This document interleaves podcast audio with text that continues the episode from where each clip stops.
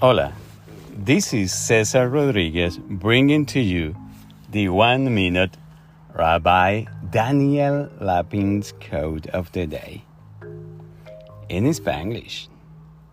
You all have heard Rabbi Lapin's English accent, but you never have heard his quote in Spanglish accent.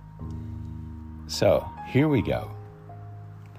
Your path to prosperity Adapt the power of prayer to your business goals. I hope this code help you focus today in the things that really matter. And I wish you good health and prosperity.